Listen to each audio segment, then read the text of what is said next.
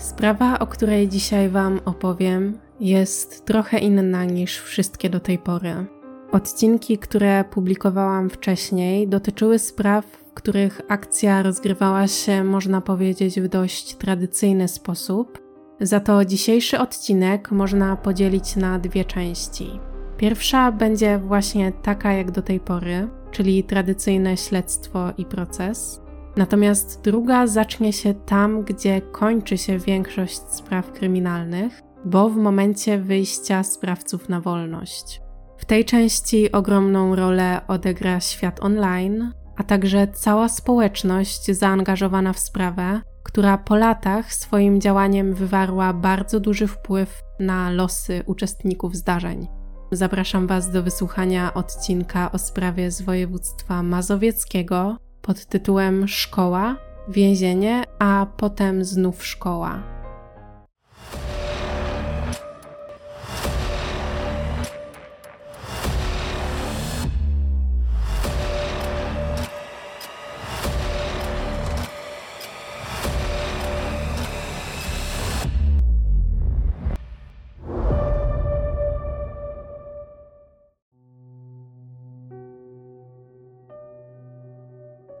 Część pierwsza. Zbrodnia i kara. Historia ma swój początek w Puławach, małym mieście administracyjnie należącym do województwa lubelskiego, natomiast w praktyce leżącym mniej więcej na granicy województw lubelskiego i mazowieckiego. Jest 26 września 1954 roku, dzień bardzo szczęśliwy dla jednego z puławskich małżeństw, państwa kosterskich. Nazwisko jest wymyślone przeze mnie na potrzeby podcastu. Tak chyba będzie łatwiej niż gdybym mówiła cały czas państwo K. Tego wrześniowego dnia na świat przychodzi nowa członkini rodziny, Renata Kosterska.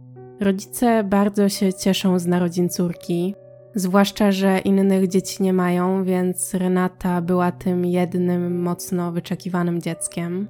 Już od najmłodszych lat mają wobec niej bardzo duże wymagania.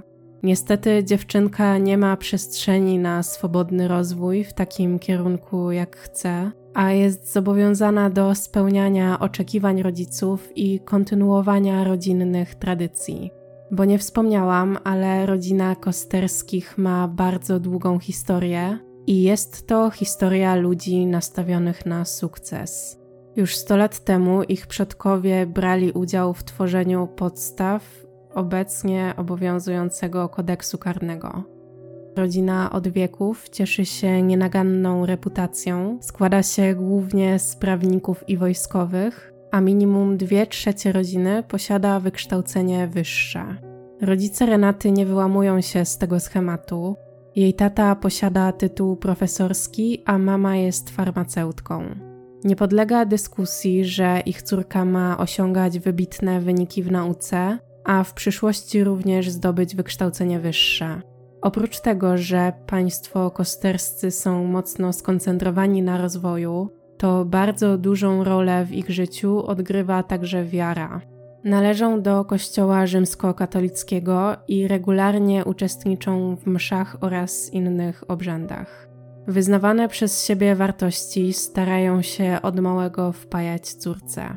Gdy Renata idzie do szkoły, od początku daje się poznać jako bardzo pilna uczennica. Szczególne zamiłowanie i pasję ma do nauk ścisłych i można powiedzieć, że z matematyki jest wręcz genialna. Rodzice są z niej oczywiście dumni, a Renata na kolejnych etapach edukacji radzi sobie tak dobrze, że gdy kończy 11 lat, zaczyna udzielać korepetycji swojemu młodszemu sąsiadowi.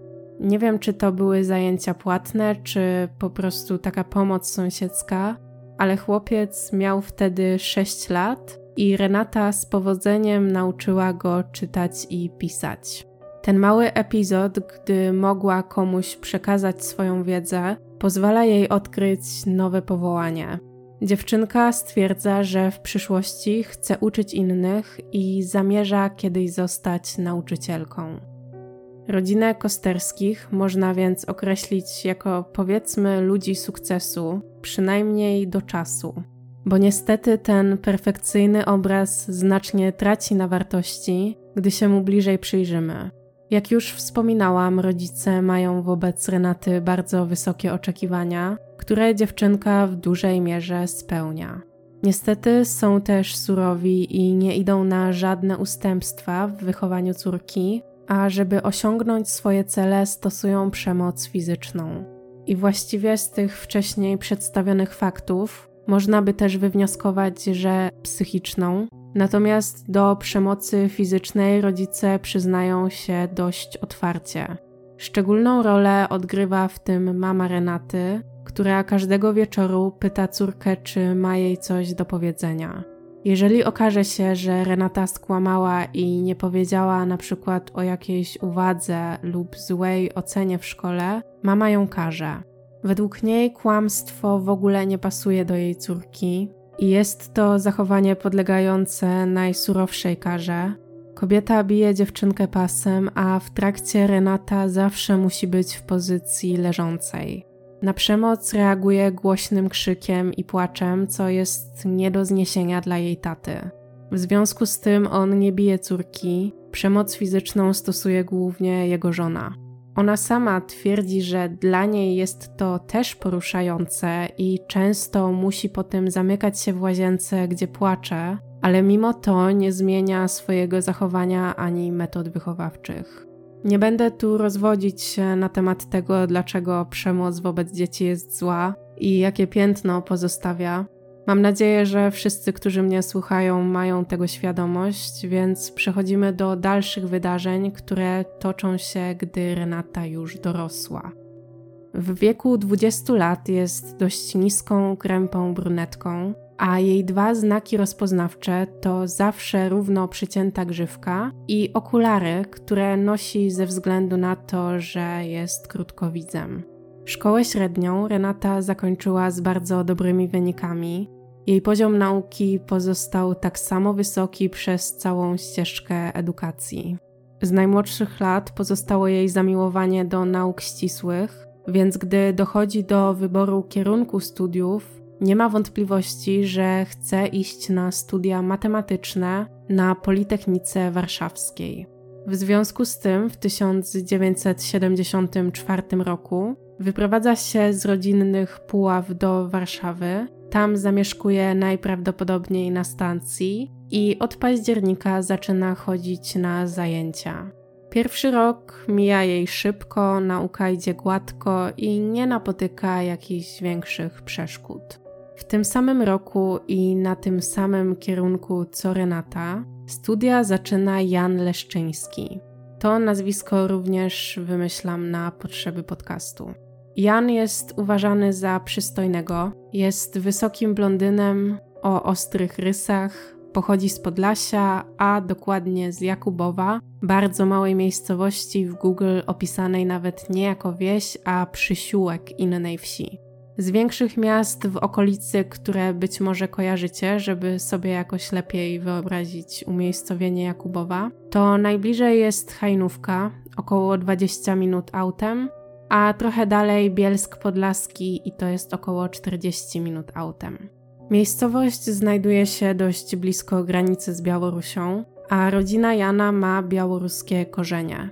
Chłopak generalnie ma dość ciekawą historię, bo mimo młodego wieku jest świeżo upieczonym tatą i mężem.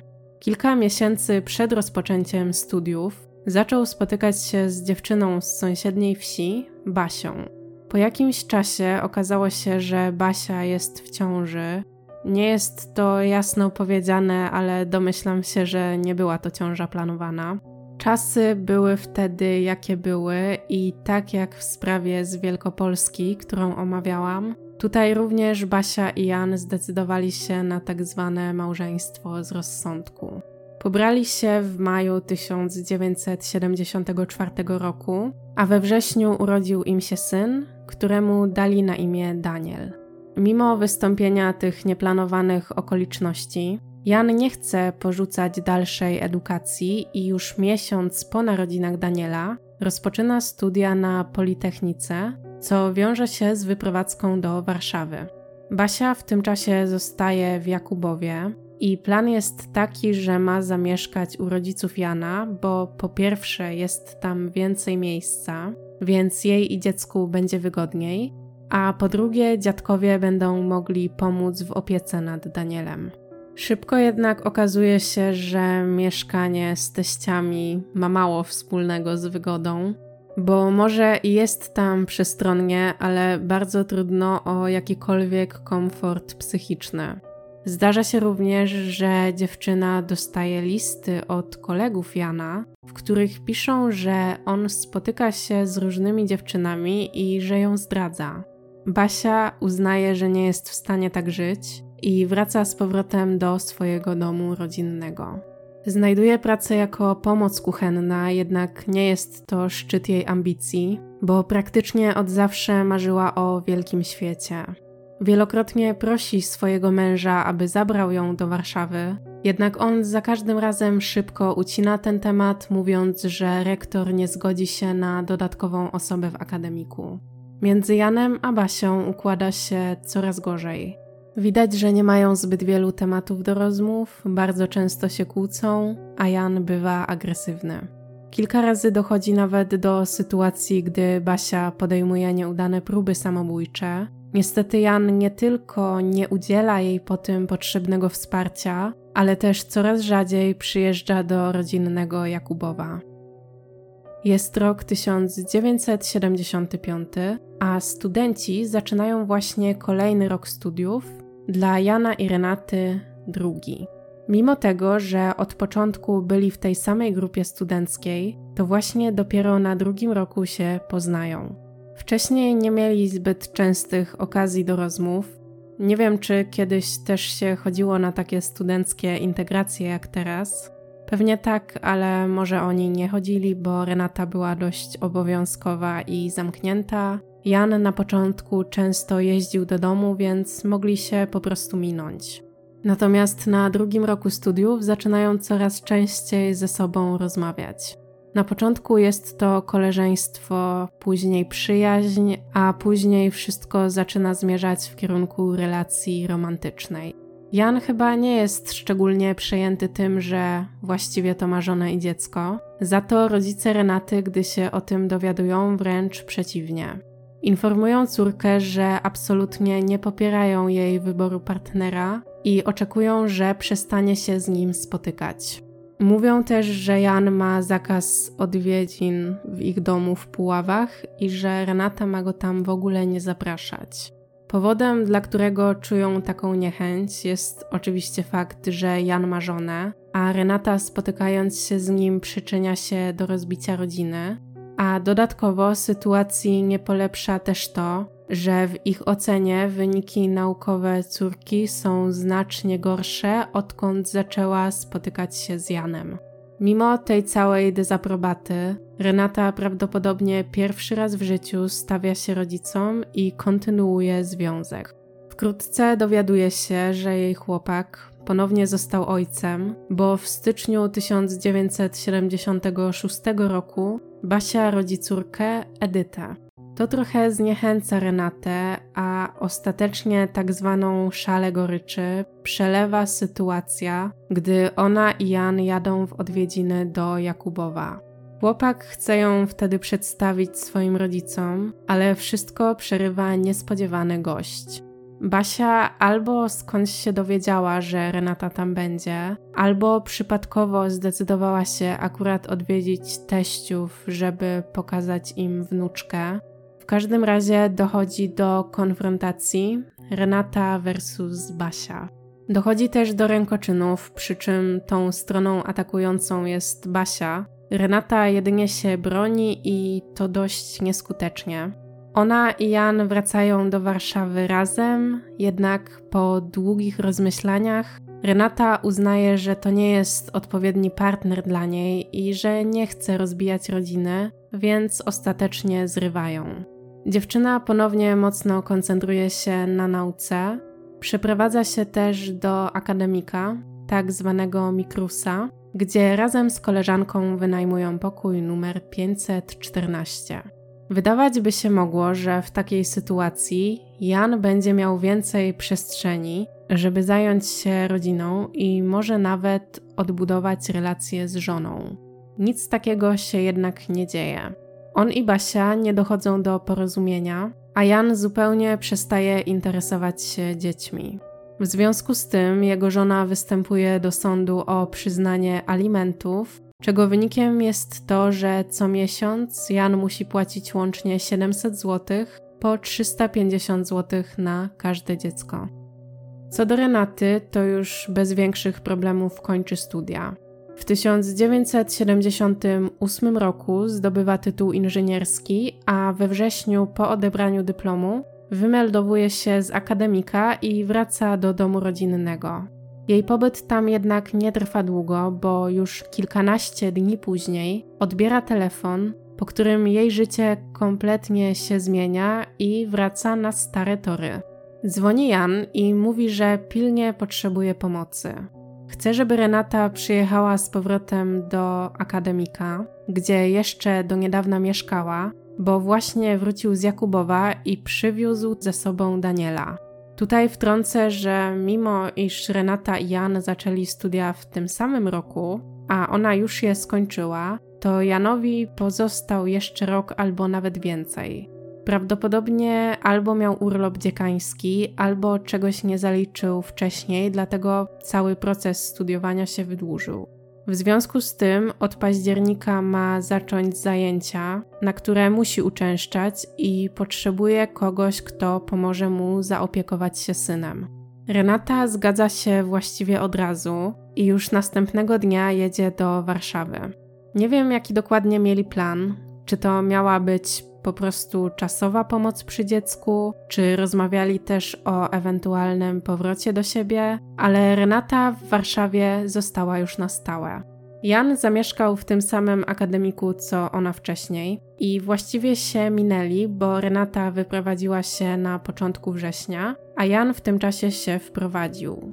Zamieszkał razem z kolegą w pokoju numer 124 i w tym układzie mieszkali dość krótko, bo już pod koniec września Jan przywiózł Daniela. Powiedział Basi, że zabiera go do Warszawy na 2-3 tygodnie, ale chyba od początku miał plan, że jednak ten pobyt potrwa dłużej. Współlokator, widząc jaka jest sytuacja, dogaduje się ze znajomymi z innego pokoju, że wprowadzi się do nich. Wtedy w pokoju 124 zwolni się łóżko, więc Jan i Daniel będą mieć więcej przestrzeni dla siebie. Tej zmiany nie zgłaszają do administracji, tylko kolega nieoficjalnie pomieszkuje w innym pokoju, a do Jana finalnie i tak wprowadza się Renata, która też oficjalnie się nie melduje. Trudno powiedzieć, w jakiej konfiguracji oni śpią, skoro tam były tylko dwa pojedyncze łóżka, ale zostawmy to już może, bo to nie jest aż tak istotne. Za chwilę powiem więcej o Danielu, ale najpierw jeszcze dwie krótkie informacje na temat Jana. Zachodzi w nim dość duża przemiana, bo już samo to, że zabrał ze sobą Daniela jest zaskakujące w kontekście tego, że wcześniej niezbyt interesował się dziećmi. Natomiast dodatkowo chce uporządkować sprawy osobiste i składa pozew o rozwód. Występuje też o prawo do opieki nad Danielem. Ponadto albo z własnej inicjatywy, albo pod wpływem Renaty, decyduje, że chce zmienić wiarę. Do tej pory przynależał do kościoła prawosławnego. W takim obrządku brał też ślub z Basią. Natomiast uznał, że bliższe mu są wartości katolickie i tak samo jak Renata chciałby przynależeć do kościoła rzymskokatolickiego. Więź pary dość mocno się zacieśnia, na tyle mocno, że decydują, że w przyszłości chcieliby zostać małżeństwem. Na razie na przeszkodzie stoi cały proces rozwodu Jana, ale gdy to się zakończy, są pewni, że chcą wziąć ślub. Tak jak wcześniej wspominałam, oni oficjalnie byli razem, później zerwali, no i teraz znów zostali parą. I wcześniej dochodziło między nimi do zbliżeń, natomiast teraz, po ponownym zejściu się, uznali, że chcą poczekać do ślubu. Wyjaśniają to sobie tak, że wcześniej był taki bardziej szalony okres i całe środowisko akademickie tak na nich wpływało, ale teraz, gdy są już dojrzalsi, chcą żyć w zgodzie z wartościami katolickimi i będą zachowywać czystość. Z czasem okazuje się jednak, że dla Jana są to zasady trudne i odczuwa dość dużą frustrację, co odbija się na atmosferze między nim a Renatą, ale jednocześnie nie chce jej do niczego zmuszać i naciskać, więc pozostają przy tych ustaleniach, które podjęli. Przechodząc już do samego Daniela, to okazuje się on być bardzo pogodnym chłopcem o takim ciepłym usposobieniu. Jeżeli chodzi o jego wygląd, to ma ciemne włosy i takie same oczy. Na pierwszy rzut oka widać, że ma delikatnego zeza, więc krótko po przeprowadzce Renata zabiera go do okulisty i wybiera dla niego okulary korekcyjne. W momencie przeprowadzki Daniel ma 4 latka, więc jest jeszcze bardzo małym dzieckiem i sytuacja jest dla niego ciężka. Nie trudno sobie wyobrazić, przed jak dużymi zmianami stanął, bo już samo miejsce zamieszkania jest diametralnie inne. Z małej wsi przyprowadził się do bardzo dużego miasta, Ponadto zamieszkał z tatą, z którym nie miał zbyt częstego kontaktu do tej pory, a z dnia na dzień został oderwany od mamy i siostry, z którymi spędzał dotychczas bardzo dużo czasu. I jeszcze oprócz tego okazało się, że ma mieszkać z inną, zupełnie obcą osobą, Renatą. Dla osoby dorosłej takie zmiany to byłoby dużo, a dla czterolatka to już musiało być niewyobrażalnie przytłaczające. Widać zresztą po jego zachowaniu, że zmianę znosi źle i też trudno mu się odnaleźć w nowej sytuacji. Jest rozdrażniony, momentami lękliwy względem otoczenia. Na przykład, gdy do ich pokoju wchodzi były współlokator Jana, ten, który się wyprowadził, żeby zwolnić miejsce, Daniel zaczyna krzyczeć, że ma się wynosić. Niestety Renata i Jan chyba nie do końca zdają sobie sprawę, że chłopiec może czuć się zagrożony i że ma problemy z przystosowaniem się do nowej sytuacji, więc nie pomagają mu powoli wejść w nowe środowisko, tylko uznają, że tego typu zachowania są dowodem na wcześniejsze złe wychowanie. Uważają, że Basia nie nauczyła syna stosowania się do zasad i że Daniel z domu rodzinnego przywiózł głównie złe nawyki, a teraz trzeba go po prostu wychować. Nie podlega wątpliwości, że chłopiec będzie chodził do przedszkola, aby Jan mógł swobodnie chodzić na zajęcia, a Renata mogła poszukać jakiejś pracy. Jednak przez pierwsze dwa miesiące nie udaje się znaleźć dla niego miejsca. Jan w pierwszej kolejności kieruje się do przedszkola obok Politechniki, tak aby Daniela nie trzeba było daleko wozić. Jest to przedszkole głównie dla dzieci pracowników Politechniki, dość oblegane, więc pod koniec września nie ma już żadnych wolnych miejsc. Przedszkolem kieruje pani Halina, kobieta bardzo oddana swojej pracy i zaangażowana w pracę z dziećmi.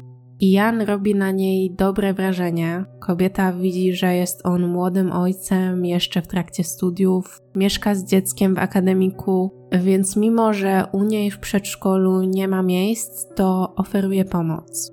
Obiecuje, że gdy dowie się o jakimś wolnym miejscu w innych przedszkolach w okolicy, to niezwłocznie powiadomi Jana. I właśnie to oczekiwanie na miejsce trwa dwa miesiące, więc w tym czasie to Renata zajmuje się Danielem, uczy go, wprowadza nowe zasady i generalnie robi wszystko, aby chłopiec zachowywał się tak, jak ona chce. Pewnie znacie takie powiedzenie: przemoc rodzi przemoc. I ta historia to jest dobry przykład do niego.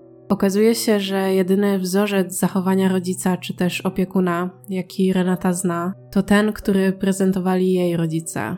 Ma więc bardzo wysokie wymagania w stosunku do Daniela. Właściwie to oczekuje, że on od razu będzie wszystko umiał i wszystko wiedział. Stosowanie się do zasad egzekwuje przemocą i jest bardzo oschła wobec chłopca. Generalnie uważa go za dobre dziecko, ale nie dopuszcza do siebie w ogóle myśli, że on nie potrafi czegoś zrobić. Uważa, że w wieku 4 lat powinien już być w 100% samodzielny i tak jak czasem problemem jest zaniedbywanie dzieci i niepoświęcanie im uwagi, tak tutaj tą uwagę Daniel ma ciągle i aż w nadmiarze. Nie ma w ogóle przestrzeni do swobodnego poznawania świata, tylko musi wszystko robić dokładnie tak, jak chce Renata, a ona z kolei bardzo mocno inspiruje się tym, jak sama przeżywała swoje dzieciństwo. Osoby mieszkające i pracujące w akademiku zauważają różne czerwone flagi, ale też z drugiej strony widzą, że dziecko jest zadbane. Zawsze wygląda bardzo schludnie, a gdy okazuje się, że choruje na anemię, Renata i Jan dbają o jego dietę. Nie mają za dużo pieniędzy, ale szczególnie zależy im na tym, żeby chłopiec był dobrze odżywiony, więc kupują mu wątróbkę i cielęcinę. Renata konsultuje się też z mamą, farmaceutką, która radzi jej, żeby dawała chłopcu tartą marchewkę, co też robi. Pewnego razu jeden ze studentów, mieszkaniec tego samego akademika, przychodzi po coś do nich do pokoju. Zauważa wtedy coś dziwnego, bo na ścianie wisi regulamin, w którym zapisane jest, ile uderzeń pasem Daniel dostaje za różne przewinienia. Jest tam też informacja, że w trakcie bicia chłopiec nie może płakać ani krzyczeć. Za najgorsze przewinienie uznawane jest kłamstwo, i chyba pamiętamy, że podobny motyw już wcześniej w tej historii występował. Po akademiku zaczynają krążyć plotki, że Renata i Jan znęcają się nad dzieckiem. Kilka osób nawet wprost pyta ich, o co chodzi z tym regulaminem, ale oni szybko ucinają temat, mówiąc, że takie przyjęli metody wychowawcze. Według Renaty, jeżeli Daniel nie chce czegoś zrobić, na przykład wyprać bieliznę lub zetrzeć kurzy, to zawsze wynika to z jego złej woli i po prostu mu się nie chce, a powodem nie jest na pewno to, że na przykład nie umie. I według niej przemoc to jest jedyna forma uzyskania takiego zachowania, jakie ona chce. W grudniu z Janem kontaktuje się pani Halina z przedszkola przy Politechnice i ma dla niego dobrą wiadomość. Zwolniło się miejsce, co prawda nie u nich, ale w przedszkolu Narodowego Banku Polskiego przy ulicy Boja Żeleńskiego, czyli bardzo blisko, zaledwie kilka minut pieszo. Chłopiec zaczyna więc e, w końcu chodzić do przedszkola i mieć kontakt z rówieśnikami. Co smutne, dopiero tam zaznaje takiej prawdziwej troski i ciepła, bo w domu Renata zupełnie nie okazuje mu uczuć. Nigdy go nie przytula, nie wykonuje żadnych miłych gestów, jest mocno zdystansowana i traktuje go bardzo zasadniczo. Janowi zdarza się okazywać synowi uczucia, jednak robi to też rzadko, a Daniel jest dzieckiem bardzo garnącym się do ludzi i lubi się na przykład przytulać. Kierowniczką przedszkola jest pani Zofia, koleżanka pani Haliny. Zofia również jest bardzo zaangażowana w sprawy przedszkolne. Nie jest to ten typ kierowniczki, która jedynie siedzi u siebie w gabinecie i zajmuje się formalnościami. Wręcz przeciwnie, często wychodzi do dzieci, rozmawia z nimi i ma oko na wszystkich podopiecznych. Daniel od początku zwraca jej uwagę, bo widać, że chłopiec bardzo potrzebuje kontaktu z nią i przedszkolankami, tak jakby w domu nie otrzymywał wystarczającej ilości uwagi ze strony dorosłych. Często z nimi rozmawia, nawet wygląda to tak, jakby bardziej potrzebował kontaktu z nimi niż z rówieśnikami.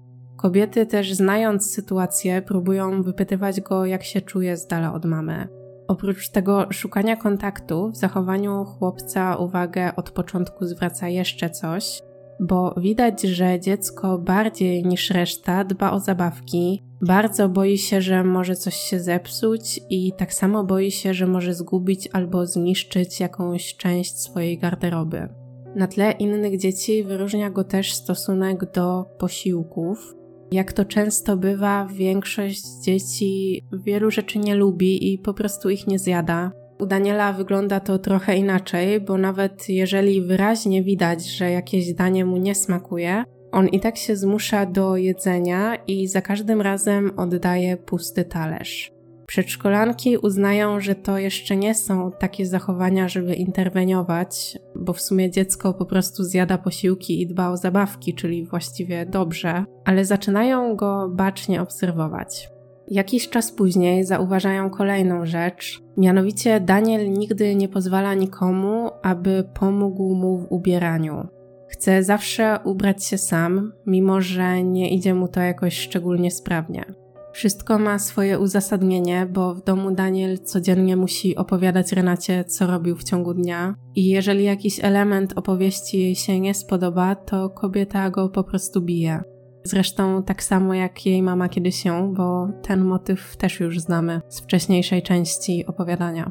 Nie tylko przedszkolanki, ale też mieszkańcy akademika zaczynają zauważać kolejne sygnały ostrzegawcze. Pewnego razu woźna jest świadkiem, jak rano Renata wyrzuca ubrania Daniela na korytarz. Kobieta podchodzi bliżej i chce pomóc chłopcu się ubrać, na co jego opiekunka krzyczy, że on musi sam, bo ma być samodzielny, a nie zdążył się ubrać w wyznaczonym czasie i to jest teraz kara. Pani Zofia kilkukrotnie odbiera też telefony od swojej koleżanki, pani Haliny. Nie raz i nie dwa zdarza się, że jacyś przypadkowi przechodnie przyprowadzają Daniela do jej przedszkola, dlatego że chłopiec błąka się sam w okolicy akademików, jeszcze do tego dość lekko ubrany pomimo niskich temperatur. Osoby mijające go myślą, że skoro chodzi przy akademikach, to może zabłądził w drodze do najbliższego przedszkola, czyli właśnie tego przy Politechnice, i tam go odprowadzają. W takiej sytuacji ktoś z przedszkola, do którego faktycznie chodzi Daniel, musi przyjść i go po prostu odebrać. Okazuje się, że to kolejny pomysł Renaty, jeżeli danego dnia chłopiec nie ubierze się w wyznaczonym czasie i nie zdąży przygotować się do wyjścia, to później za karę nikt go nie odprowadza i musi iść sam. W międzyczasie Renata znajduje pracę i tym samym spełnia swoje marzenie z dzieciństwa, bo zostaje nauczycielką. Najpierw uczy w jednej ze szkół w warszawskim śródmieściu, ale to jest krótki epizod i nie ma na ten temat zbyt wielu informacji, oprócz tego, że miała tam mocno okrojony etat i nie zarabiała dużo. Szybko znalazła więc pracę w innej szkole, gdzie dostała umowę na zastępstwo za nauczycielkę, która przebywała na urlopie macierzyńskim. Co ciekawe, przypomnę, że Renata skończyła matematykę, i nie miała żadnego wykształcenia pedagogicznego, nie mówię już nawet o studiach, ale też żadnych kursów ani nic podobnego. Miała jedynie wiedzę przedmiotową. Szkoła, w której rozpoczyna pracę, to zespół szkół mechaniczno-elektrycznych. Jest to szkoła zawodowa. Nie wiem, gdzie dokładnie zlokalizowana, natomiast chodzi tam głównie młodzież z Pragi i Brudna, więc zapewne szkoła znajduje się też w którejś z tych dzielnic. Wielu uczniów pochodzi z rozbitych rodzin, często dotkniętych chorobą alkoholową. Renata zostaje nauczycielką matematyki oraz maszynoznawstwa. Pracuje w wymiarze 29 godzin tygodniowo, otrzymuje też wychowawstwo w jednej z pierwszych klas. Mimo, że do szkoły uczęszczają dość trudni uczniowie, to sama kadra nauczycielska stanowi zgraną i wspierającą się nawzajem ekipę. Przyjmują Renatę dość entuzjastycznie i chcą pomóc jej zintegrować się z nowym środowiskiem. Ona jednak od początku jasno komunikuje swoim zachowaniem, że nie ma ochoty wchodzić w bliższe relacje, nie szuka koleżanek i kolegów, a w pracy jedyne na czym chce się skupić to profesjonalne wykonywanie swoich obowiązków. W przerwach od zajęć zawsze siada na końcu stołu w pokoju nauczycielskim i do nikogo się nie odzywa. Nie wdaje się też w żadne smoltoki, nie nawiązuje relacji. Niektórzy uważają ją za dziwną, innym jest trochę żal, bo wydaje im się, że Renata po prostu nie radzi sobie w życiu i dlatego jest taka zamknięta. Wszyscy natomiast są przekonani, że nie ma żadnej bliskiej rodziny, dlatego niemałym zaskoczeniem jest, gdy prosi jednego z kolegów o pożyczenie książki z baśniami braci Grimm, mówiąc, że ma dziecko w rodzinie i to jemu chce poczytać bajki. Zainteresowanie wzbudza też ubiór Renaty. Zawsze chodzi bardzo skromnie ubrana, nawet zimą cały czas nosi adidasy i koszulki na krótki rękaw. Współpracownikom wydaje się, że może jej po prostu nie stać na przykład na sweter albo cieplejszą bluzkę. Jedyny moment, kiedy Renata wypowiada się niezdawkowo jak ma w zwyczaju, a obszernie dzieli się swoją opinią, jest na radach pedagogicznych. W ocenie innych nauczycieli i nauczycielek wypowiada się całkiem sensownie, czasem może jest trochę zbyt apodyktyczna. Części grona pedagogicznego nie podoba się również to, że Renata pozwala uczniom wychodzić z zajęć przed dzwonkiem. Zwracają jej uwagę, jednak ona ma swoje argumenty i nic sobie z tego nie robi. I właściwie ciekawe jest to, że pozwala wychodzić uczniom wcześniej, bo poza tym Renata jest nauczycielką bardzo surową. Na jej zajęciach ma być bezwzględna cisza, nie ma oporów, żeby dać kilka ocen niedostatecznych w trakcie jednej lekcji, a dzienniki zawierają liczne uwagi dotyczące zachowania uczniów. Jeżeli widzi, że uczeń sobie nie radzi, to od razu wzywa do szkoły rodziców, aby przypilnowali dziecko w domu i ewentualnie pomogli mu w nauce. W szkole, tak jak w domu, Renata ponad wszystko ceni zasady. Dla przykładu można podać inną sytuację, gdy pewnego razu dwójka uczniów pobiła jakiegoś mężczyznę przed szkołą. Nauczyciele naradzają się wtedy, jakie działania podjąć w związku z tym, i to właśnie Renata najgłośniej domaga się, aby wyrzucić ich ze szkoły. I była tylko jedna sytuacja, gdzie współpracownicy zobaczyli u Renaty silne emocje, a nie tą kamienną twarz, którą pokazuje na co dzień. Gdy pewnego ranka jechała do pracy, spotkała po drodze koleżankę ze szkoły. Wspólnie jechały więc na zajęcia, ale ich drogę przerwał wypadek. Auto potrąciło jakiegoś mężczyznę, który ostatecznie nie przeżył. Renata była tym wydarzeniem wręcz wstrząśnięta i długo nie mogła dojść do siebie. Tak kształtowało się życie zawodowe Renaty. Jan w tym czasie nadal studiuje, a Daniel chodzi do przedszkola. Tam kierowniczka i przedszkolanki zaczynają zauważać coraz bardziej niepokojące sygnały. Kilkukrotnie w trakcie, gdy Daniel przebiera się do leżakowania, zauważają na jego ciele siniaki. Raz nawet dochodzi do sytuacji, gdzie chłopiec nie może się położyć na plecach, tak boli go całe ciało. Kobiety zaczynają interweniować i najpierw podejmują rozmowę z Janem. On jednak wszystkie sytuacje kwituje tak, że chce wychować syna na twardziela, a nie mięczaka, dlatego stosuje takie metody wychowawcze. W związku z tym zwracają uwagę również Renacie i w rozmowie z nią dochodzi do ostrej wymiany zdań. Jak się już pewnie domyślacie po dotychczasowym opisie, kobieta mówi, że nie będzie się tłumaczyć i to nie jest ich sprawa i właściwie kończy temat.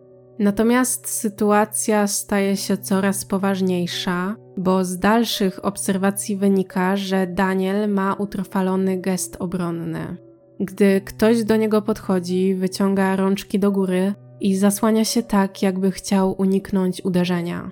Na jego ciele nadal pojawiają się nowe siniaki, a raz nawet dochodzi do sytuacji, w której nikt nie odbiera go z przedszkola.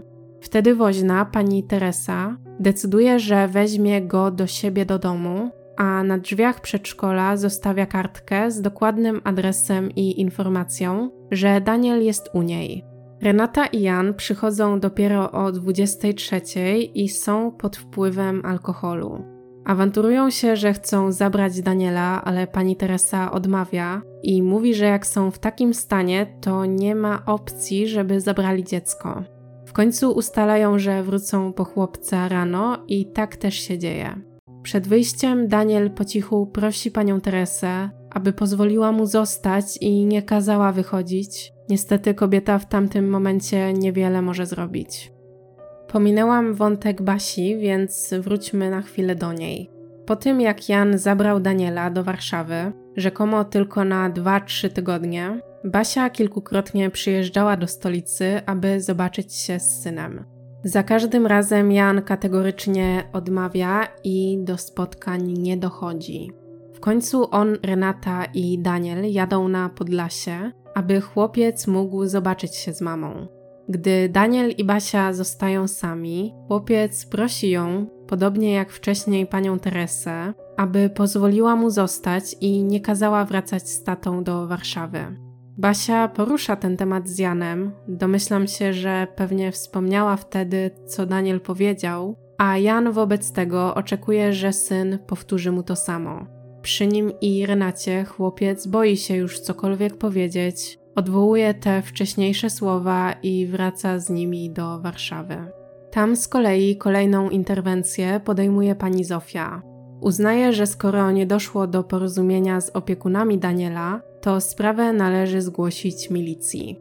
Milicjanci kierują ją do kuratora sądowego, a pani kurator informuje, że najpierw należy zrobić obdukcję.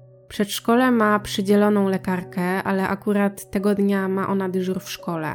Pani Zofia uznaje, że nie ma na co czekać i zabiera Daniela do szkoły, aby lekarka od razu go obejrzała. Przy badaniu obecna jest również pielęgniarka i obie kobiety są wstrząśnięte, gdy widzą ilość śladów na ciele dziecka. Lekarka dokładnie opisuje całe badanie i obrażenia, a pani kurator po otrzymaniu pisma obiecuje, że zajmie się sprawą. W międzyczasie relacje między Renatą a jej rodzicami znacznie się poprawiają. Państwo kosterscy postanawiają, że dadzą Janowi drugą szansę, skoro jest w trakcie rozwodu i chce uporządkować swoje życie osobiste. Nie chcą też tracić kontaktu z jedynym dzieckiem, a widzą, że córka mocno zaangażowała się w związek. Cofają wcześniejszy zakaz i nie mają nic przeciwko temu, aby Renata razem z partnerem i Danielem odwiedzała ich w Puławach. Cała trójka jedzie tam na kilka dni. Rodzice Renaty nadal chodzą do pracy, więc do południa ich nie ma, ale raz jej mama z jakiegoś powodu przychodzi do domu w godzinach przedpołudniowych. Być może czegoś zapomniała, a może miała chwilę wolnego. W każdym razie zauważa wtedy, że Renata bije Daniela. Mówi o tym mężowi i wspólnie uznają, że muszą porozmawiać z Renatą. Streszczając to, głównym przesłaniem tej rozmowy było to, że nie można bić dzieci, ale uwaga, w taki sposób, żeby bicie pozostawiało ślady. Renata ma jednak na ten temat inne zdanie i nie jest szczególnie wzruszona całą rozmową. Wtedy rodzice kategorycznie żądają, by więcej nie stosowała przemocy wobec Daniela pod ich dachem.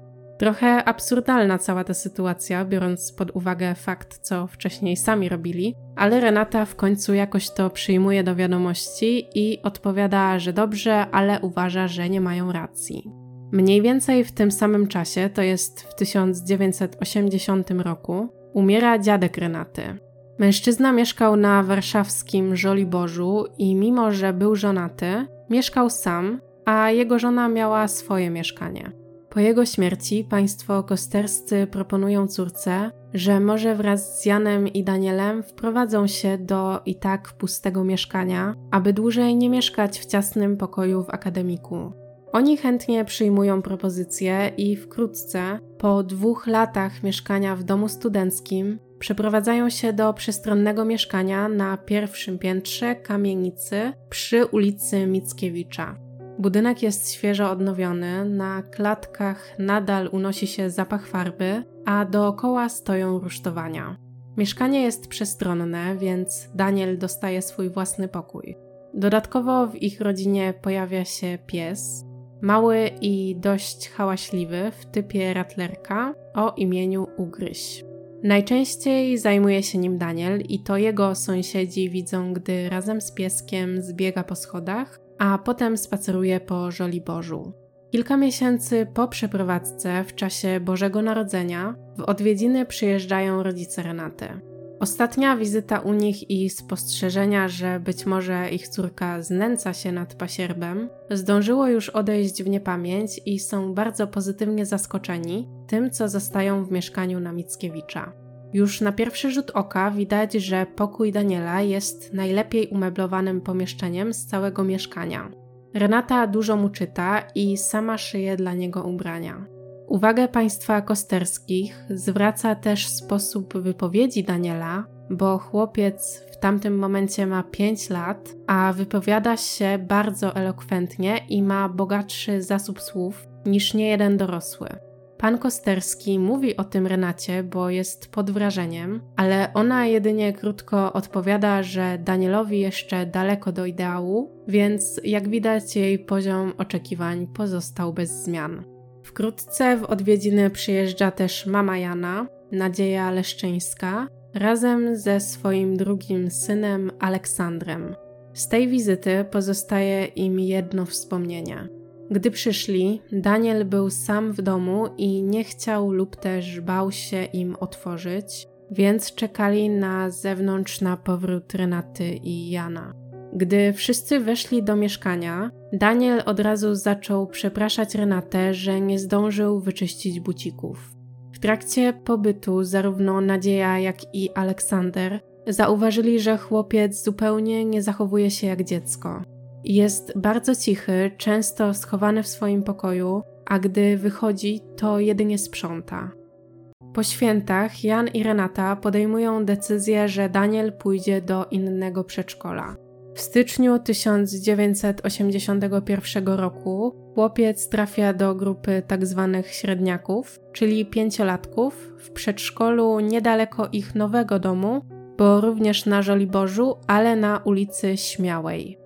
Wraz z przeniesieniem niestety cichnie sprawa prowadzona przez panią kurator. Gdzieś w sądzie zaginęło pismo z obdukcją chłopca i nikt się tym później nie interesuje, co jest skandaliczne i jest to bardzo duże zaniedbanie.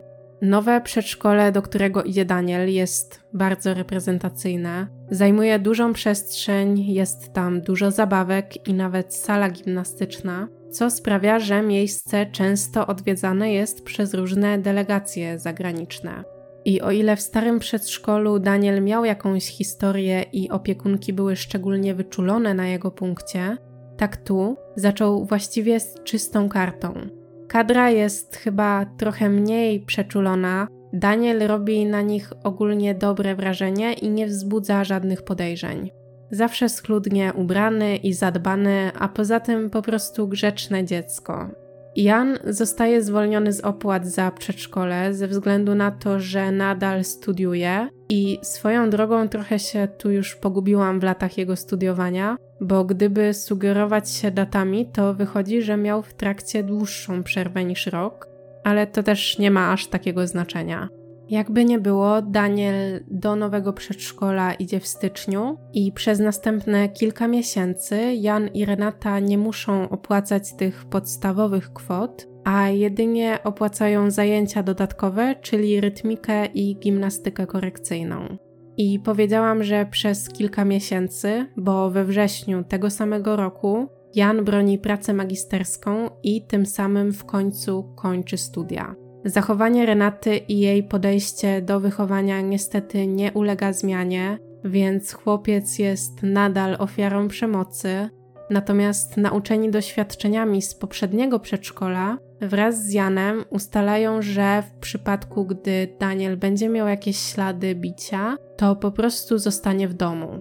Skutkuje to tym, że Daniel jest nieobecny średnio przez kilkanaście dni w miesiącu. Dodatkowo opiekunki nie widzą żadnych sygnałów ostrzegawczych sugerujących, że Danielowi dzieje się coś złego. Mimo wszystkich krzywd, chłopiec jest mocno przywiązany do Renaty i chociaż do tej pory nazywał ją ciocią, to pyta, czy od teraz mógłby do niej mówić mamusiu. Ona odpowiada, że nie, bo to wbrew zasadom i że owszem, będzie mógł się tak do niej zwracać, ale dopiero gdy ona i Jan wezmą ślub więc sytuacja wcale się nie poprawia. Daniel też nadal sam porusza się po okolicy bez żadnego nadzoru. Pewnego razu, już po przeprowadzce na Żoliborz, jeden ze studentów mieszkających w akademiku Mikrus widzi chłopca na stołówce akademickiej. Przyjechał tam oczywiście sam, żeby zjeść obiad. Opierając się na mapce, jakby ktoś chciał iść pieszo z tego akademika na ulicę Mickiewicza, gdzie Daniel mieszkał, to droga zajmie około półtorej godziny. Zakładam więc, że jechał komunikacją, ale to i tak jest kawał drogi, a przypominam, że miał wtedy 6 lat. Student, gdy zobaczył Daniela, od razu go skojarzył i zabrał go ze sobą, żeby razem usiedli przy stole. Tego dnia obiad nie jest zbyt smaczny, bo serwowane mięso jest bardzo twarde i żylaste. Student mówi, że nie da się tego zjeść i żeby Daniel nie jadł, bo jeszcze rozboli go brzuch. Chłopiec odpowiada na to, że musi zjeść, bo inaczej Renatka będzie się gniewać, a mimo że jej tu nie ma, to ona i tak wszystko widzi. Mniej więcej w tym samym czasie sąd w Bielsku Podlaskim orzeka rozwód między Janem a Basią. Już oficjalnie to Jan ma przyznaną opiekę nad Danielem, a Basia nad Edytą. W źródłach są rozbieżności, bo czasem ma to taki wydźwięk, jakby to była opieka na wyłączność, ale znalazłam też informację, że miało wyglądać to tak, że w jednym miesiącu Jan przywozi Daniela do Hajnówki, bo tam po rozwodzie zamieszkała Basia, a w kolejnym to Basia przywozi Edytę do Warszawy, aby dzieci mogły mieć kontakt z obojgiem rodziców. Problem w tym, że Jan ukrywa przed Basią nowy żoliborski adres, więc i tak nie widuje ona syna, a Jan nie widuje córki. Miesiąc później, w środę 17 lutego 1982 roku, Daniel bardzo się stresuje, bo z przedszkola wraca bez sznurowadła w jednym bucie. Prawdopodobnie albo je zgubił, albo się zerwało, tak czy inaczej po prostu go nie miał. W tej sytuacji zapewne większość opiekunów po prostu kupiłaby nowe sznurowadło, dała dziecku, żeby sobie włożyło do bucika i zapomniała o sprawie. Dla Renaty jednak jest to problem na ogromną skalę i wścieka się na chłopca. Następnego dnia w czwartek nie pozwala mu iść do przedszkola, bo ma niekompletny ubiór i każe mu wymyślić jakieś rozwiązanie tej sytuacji. Wraca z pracy około 14, daje Danielowi obiad i pyta go, co postanowił w sprawie sznurowadła. Chłopiec odpowiada, że nic, bo w ciągu dnia lepił z plasteliny i nie myślał w ogóle o tym. Renata jest zła i zaczyna naciskać, aby Daniel powiedział, co ma zrobić. On nie rozumie, o co jej chodzi, więc najpierw kobieta mówi, że wobec tego ma zakaz chodzenia do przedszkola i nie może oglądać telewizji, a potem zaczyna go dotkliwie bić. Około 17 wraca Jan. Daniel kiwa wtedy na niego palcem, bo chce poprosić, aby powiedział Renacie, żeby już go nie biła.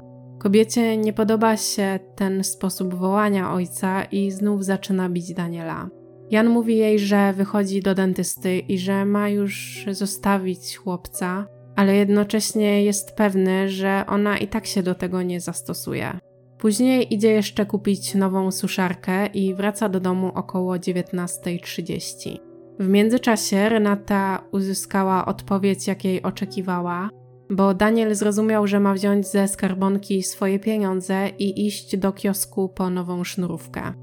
Chce nawet od razu się ubrać i to zrobić, ale źle się czuje, więc zakłada piżamkę i kładzie się do łóżka. Gdy Jan wraca do domu, słyszy od Renaty, że Daniel niedawno wymiotował i ma iść posprzątać po nim łazienkę. Po tym Renata kładzie się spać, natomiast chłopiec czuje się coraz gorzej. Zaczyna tracić przytomność, Jan siedzi z nim i przynosi mu wodę, jednak to nie pomaga. Zdezorientowany ojciec wybiega do sąsiadów, którzy mają telefon i dzwoni po pogotowie. Piętro wyżej mieszka sąsiadka, która również jest lekarką, i to ona jako pierwsza przychodzi do Daniela jeszcze przed przyjazdem karetki. Chłopiec ma problemy z oddychaniem, jego serce zaczyna wolniej bić i robi się bardzo zimne. Kilka minut później ze szpitala na ulicy Chorzej przyjeżdża karetka, po którą Jan dzwonił ponownie, bo denerwował się, że za długo nie przyjeżdżają. Jeden z sąsiadów wychodzi pokierować sanitariuszy, bo wejście do kamienicy jest z tyłu, od strony podwórka, przez co dość trudno tam trafić. W tym czasie sąsiadka, lekarka, próbuje reanimować Daniela. Gdy do pokoju wchodzi pierwszy sanitariusz i widzi w jakim stanie jest dziecko, doznaje szoku, bo chłopiec ma ślady brutalnego pobicia. Sanitariusz widząc to mdleje. Szybko udaje się go ocucić, jednak nie jest w stanie prowadzić dalszej akcji. Do mieszkania wchodzi lekarz z karetki, która przyjechała, podchodzi do leżącego na kocyku dziecka i przejmuje reanimację. Niestety, mimo usilnych prób, nie udaje się go uratować.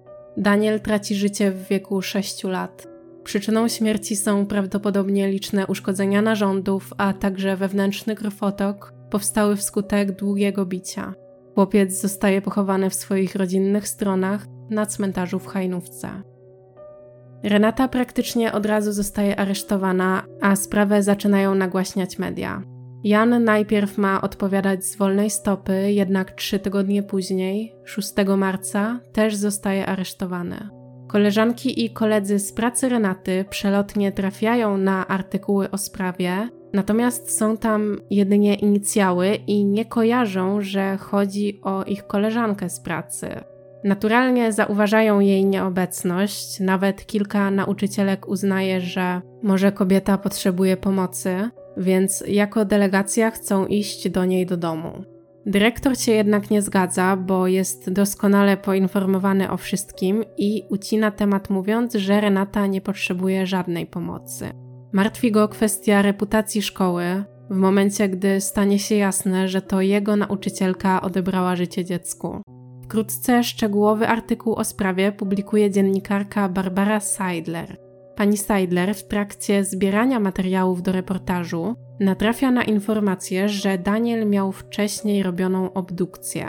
Kontaktuje się z panią kurator, która miała zajmować się sprawą, a ona przyznaje, że prowadziła wywiad i pisała opinię na temat Daniela, ale na potrzeby sądu w Bielsku Podlaskim, gdy Jan i Basia walczyli o opiekę nad nim. Co do Basi, to dodam jeszcze, że po tym jak straciła dziecko, właściwie za przyzwoleniem Jana, to on wysłał jej telegram z informacją, że łączy się z nią w żałobie. Jak wiemy, po opinii napisanej przez panią kurator, sąd przyznał Janowi prawo do opieki nad synem. Pani kurator napisała, że co prawda Daniel został raz pobity, ale ogólnie jest pod dobrą opieką i jest zadbany. Nie pamięta natomiast, co stało się z postępowaniem o znęcanie i dostarczoną obdukcją, i informuje, że gdzieś widocznie zaginęła. Słysząc to, dziennikarka składa skargę do wiceprezesa Sądu Wojewódzkiego. Niestety nie znalazłam informacji, jak się ta kwestia dalej potoczyła i czy ktoś w ogóle poniósł jakieś konsekwencje. W areszcie para oczekuje na proces przez rok. Często wymieniają listy ze swoimi rodzinami, a w jednym ze źródeł można nawet przeczytać fragment listu Jana do mamy. W skrócie to pisze tam, co chce, żeby mu przysłać do więzienia, głównie papierosy i jakieś jedzenie, że jest cały i zdrowy i że teraz wszystko w rękach Boga. W 1983 roku rusza proces. Renacie prokurator stawia zarzut zabójstwa, natomiast Jan oskarżony jest o nieudzielenie pomocy i przyzwolenie na całą sytuację.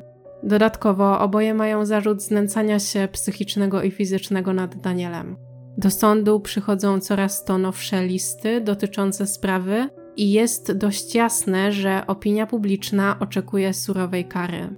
Pisze wielu starszych ludzi, którzy proszą sąd, aby proces Renaty i Jana zakończył się jak najszybciej, jeszcze przed ich śmiercią. Starsze osoby podkreślają, że mimo przeżycia tylu lat nigdy nie spotkali się z tak okrutną zbrodnią. Momentami ten proces to trochę kpina, można powiedzieć, bo na przykład komentarz prokuratora był taki, że sprawa jest bardzo trudna, bo gdyby to była rodzina patologiczna, nadużywająca alkoholu, ale przecież nie jest. Jakby to w ogóle miało jakieś znaczenie w kontekście zabójstwa.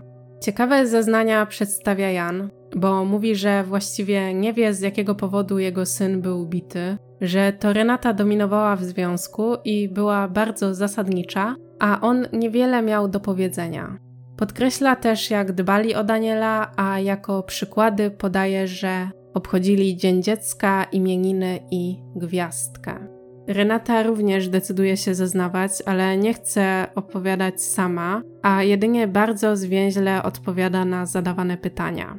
Na końcu sąd pyta jej, czy chciałaby dodać coś od siebie, ale ona odpowiada, że jak nie ma pytań, to nie i generalnie przez całą rozprawę nie okazuje skruchy.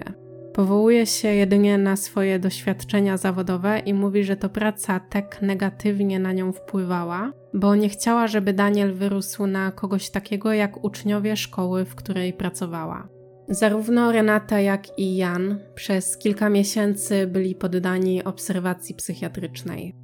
Opinie biegłych są jednoznaczne, oskarżeni nie są dotknięci żadną chorobą psychiczną i mają pełną zdolność kierowania swoimi czynami. Raczej nic zaskakującego, za to obszerniejsza jest opinia psychologa.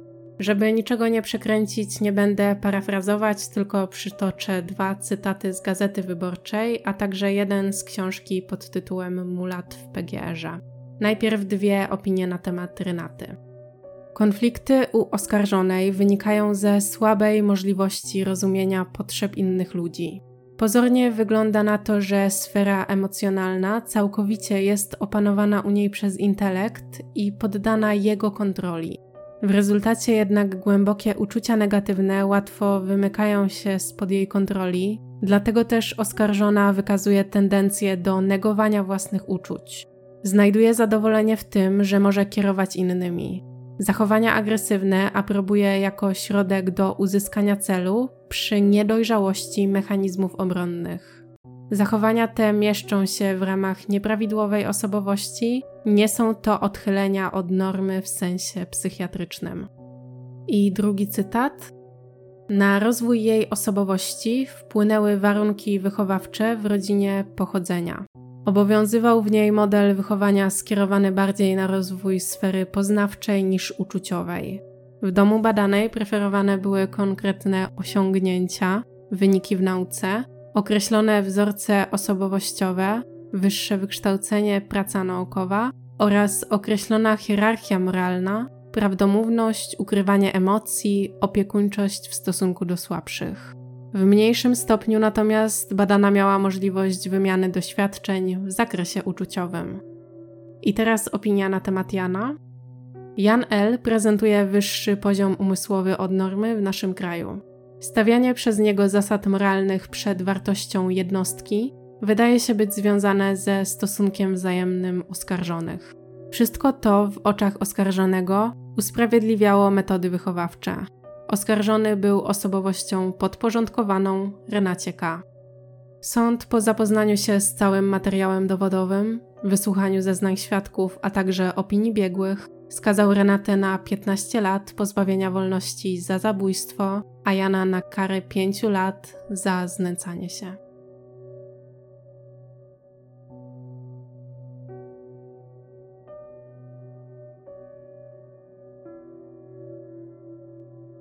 Część druga. To, co działo się później. Jest rok 2013. Dziennikarz Gazety Wyborczej, Mariusz Szczygieł, pracuje nad nowym reportażem.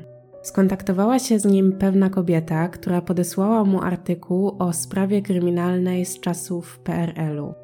Artykuł ten został napisany ponad 20 lat temu i opowiada tragiczną historię kilkuletniego chłopca Daniela, który został śmiertelnie pobity przez swoją macochę Renatę. Kobieta, która skontaktowała się z dziennikarzem na potrzeby podcastu, nazwijmy ją na przykład Natalią, ma trochę ponad 30 lat, czyli gdyby Daniel żył, on i Natalia byliby mniej więcej rówieśnikami. Gdy w latach 80. spora część społeczeństwa śledziła z zapartym tchem proces Renaty i Jana, Natalia miała zaledwie kilka lat. Mimo to znała temat, bo sprawa była bardzo często omawiana w mediach. Historia wywarła na niej wtedy ogromne wrażenie, a w jej głowie cały czas pojawiał się jeden scenariusz: co jeśli jej mama umrze, a tata zwiąże się z nową kobietą, która będzie jak Renata i też będzie ją bić. Na szczęście nic takiego się nie wydarzyło. Natalia dorosła i zapomniała o swoich lękach, a zawodowo zajęła się literaturą. Wybrana ścieżka zawodowa zupełnie przypadkowo kieruje ją jednak ponownie na stare tory myślowe, bo gdy pewnego razu w bibliotece przegląda archiwalne numery gazet, natyka się na artykuł o sprawie Daniela. Wspomnienia natychmiast odżywają, a Natalia, kierowana ciekawością, zaczyna robić małe internetowe śledztwo, aby dowiedzieć się, czy może w sprawie były ujawnione jakieś kolejne fakty, których wcześniej nie znała. Kiedyś przepisy odnośnie ochrony danych osobowych nie były tak restrykcyjne jak teraz, więc gazety mogły swobodnie publikować nazwiska oskarżonych, a zdarzało się nawet, że adresy. Tak było i w tym przypadku, więc Natalia dysponuje pełnymi danymi Renaty. Po wpisaniu jej nazwiska w wyszukiwarce jest co najmniej zszokowana, bo okazuje się, że Renata całkiem nieźle sobie radzi, Znów pracuje w szkole i co ciekawe, znów jest nauczycielką. Natalia jest, krótko mówiąc, oburzona, że osoba, która odpowiada za śmierć dziecka, może, jak widać, bez przeszkód ponownie pracować z dziećmi i młodzieżą. Nie rozumie, jak to w ogóle jest możliwe i postanawia, że tę sprawę koniecznie trzeba nagłośnić. Tak nawiązuje kontakt z Mariuszem Szczygłem i stopniowo zaczynają wymieniać informacje. Zanim jednak przejdziemy dalej, to trochę cofniemy się w czasie i opowiem Wam, jak potoczyły się losy Renaty po ogłoszeniu wyroku. Przypomnę, została ona skazana na 15 lat więzienia, z czego finalnie odsiedziała jedynie 10 lat, ponieważ została zwolniona wcześniej za dobre sprawowanie. Wyszła na wolność w 1992 albo 1993 roku, to już zależnie od tego, czy na poczet kary zaliczono jej areszt. W ciągu tych 10 lat odsiadki zdążyła napisać kilka pism z prośbą o ułaskawienie. Zacytuję fragment jednego z nich. Śmierć chłopca, z czego zdałam sobie sprawę na chwilę przed przyjazdem wezwanego na moje polecenie przez Jana lekarza, była dla mnie potworną tragedią, choć nie potrafię wytłumaczyć, dlaczego ona się wydarzyła. Dlaczego wcześniej nie uświadomiłam sobie stanu, w jakim znajduje się chłopiec, aby przerwać bicie i móc udzielić mu pomocy? Dlaczego tego krytycznego dnia utraciłam całkowicie kontrolę nad siłą uderzeń i ich skutkami? Są to dręczące mnie pytania, na które do dziś nie potrafię znaleźć odpowiedzi. Renata nie wiedziała, ale my już wiemy, bo czytałam Wam opinię psychologa, z której wynikało, że nawet w najmniejszym stopniu nie kierowała się empatią. Pomimo zakończenia kary, jej nazwisko nadal widnieje w centralnym rejestrze skazanych, więc nie może wykonywać żadnego zawodu, gdzie wymagane jest zaświadczenie o niekaralności. Od razu po wyjściu z więzienia wyjeżdża do Francji, gdzie zamieszkuje jej wujek. Zatrzymuje się u niego, jednak jej celem jest pobyt w zakonie i to tam ostatecznie się kieruje.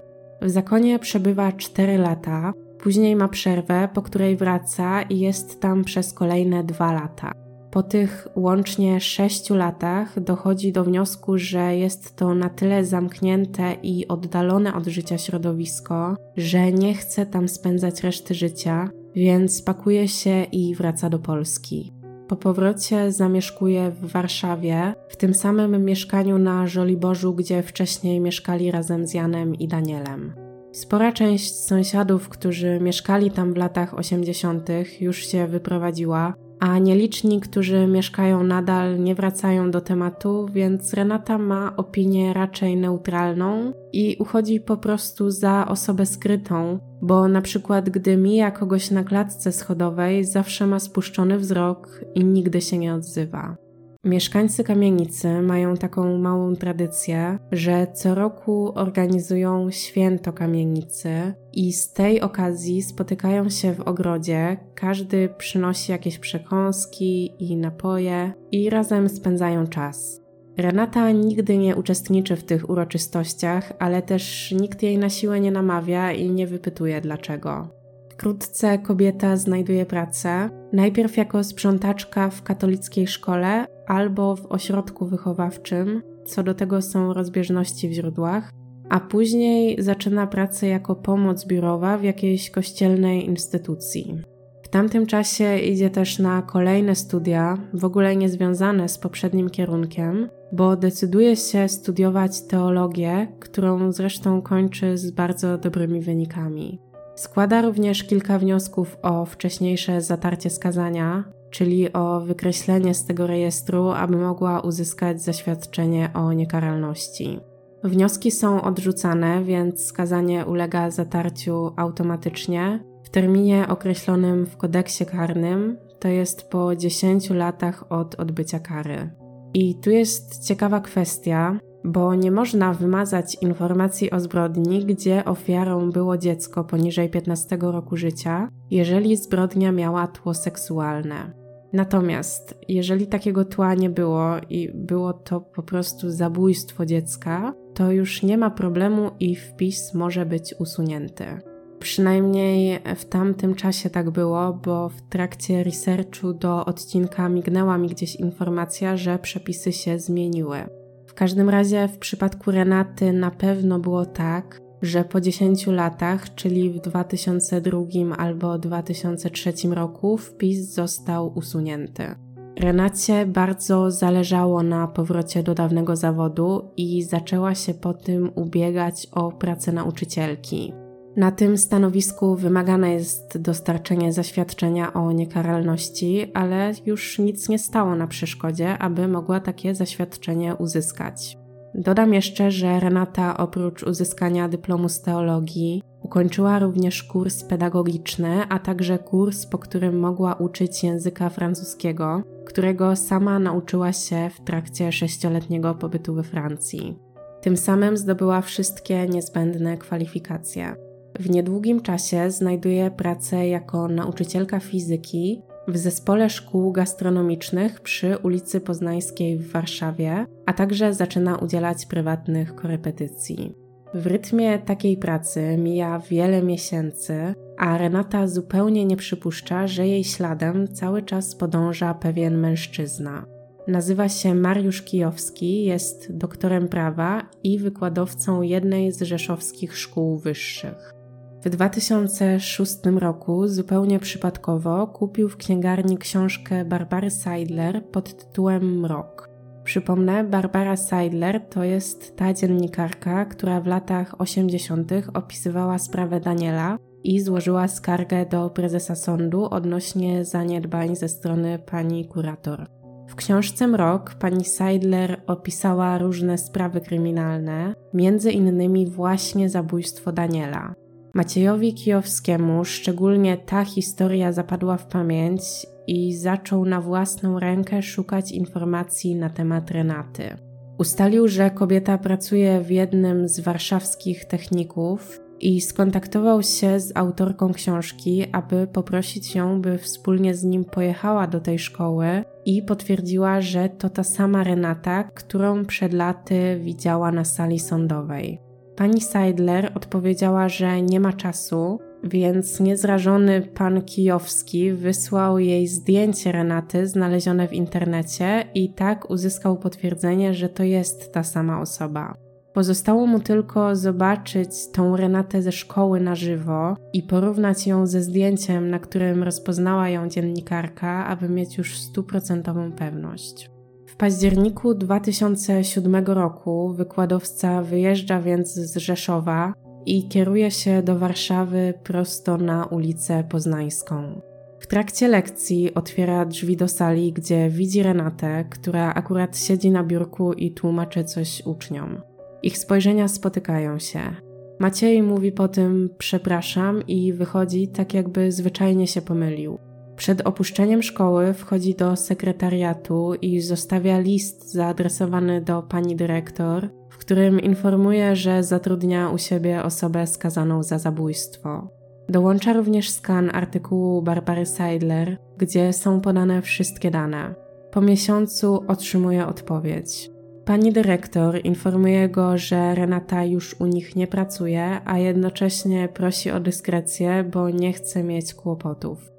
Na tym misja Macieja się jednak nie kończy i przez kolejne lata niezmiennie depcze Renacie po piętach. Następna szkoła, w której kobieta znajduje zatrudnienie, to zespół szkół numer 47.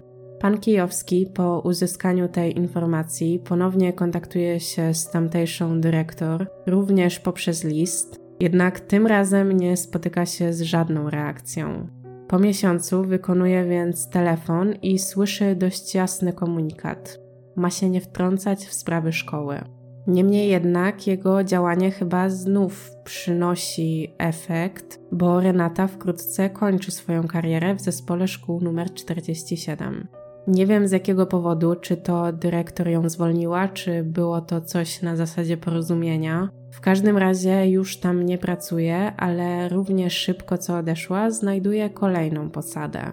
I teraz są to jednocześnie dwa etaty w dwóch różnych szkołach, to jest w zespole szkół numer 53, a także w 16 liceum ogólnokształcącym. Tam uczy trzech przedmiotów: religii, fizyki i francuskiego. Maciej Kijowski nieustannie próbuje zainteresować sprawą media, jednak bezskutecznie. Przełom nadchodzi dopiero po kilku latach, a dokładnie 25 czerwca 2013 roku, bo to wtedy, po kilku miesiącach pracy, Mariusz Szczygieł wypuszcza swój reportaż.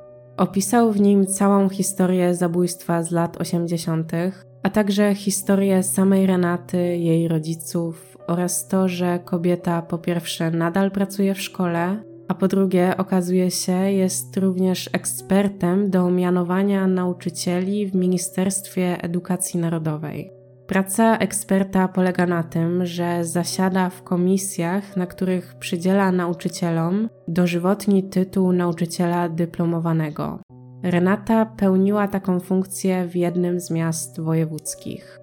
Okazuje się, że kobieta znana jest w środowisku nauczycielskim z bycia autorką innowacyjnych programów nauczania, polegających na zwiększaniu dyscypliny w szkołach. Dziennikarz przed opublikowaniem tekstu kontaktował się zarówno z Renatą, jak i Janem i prosił ich o komentarz w sprawie.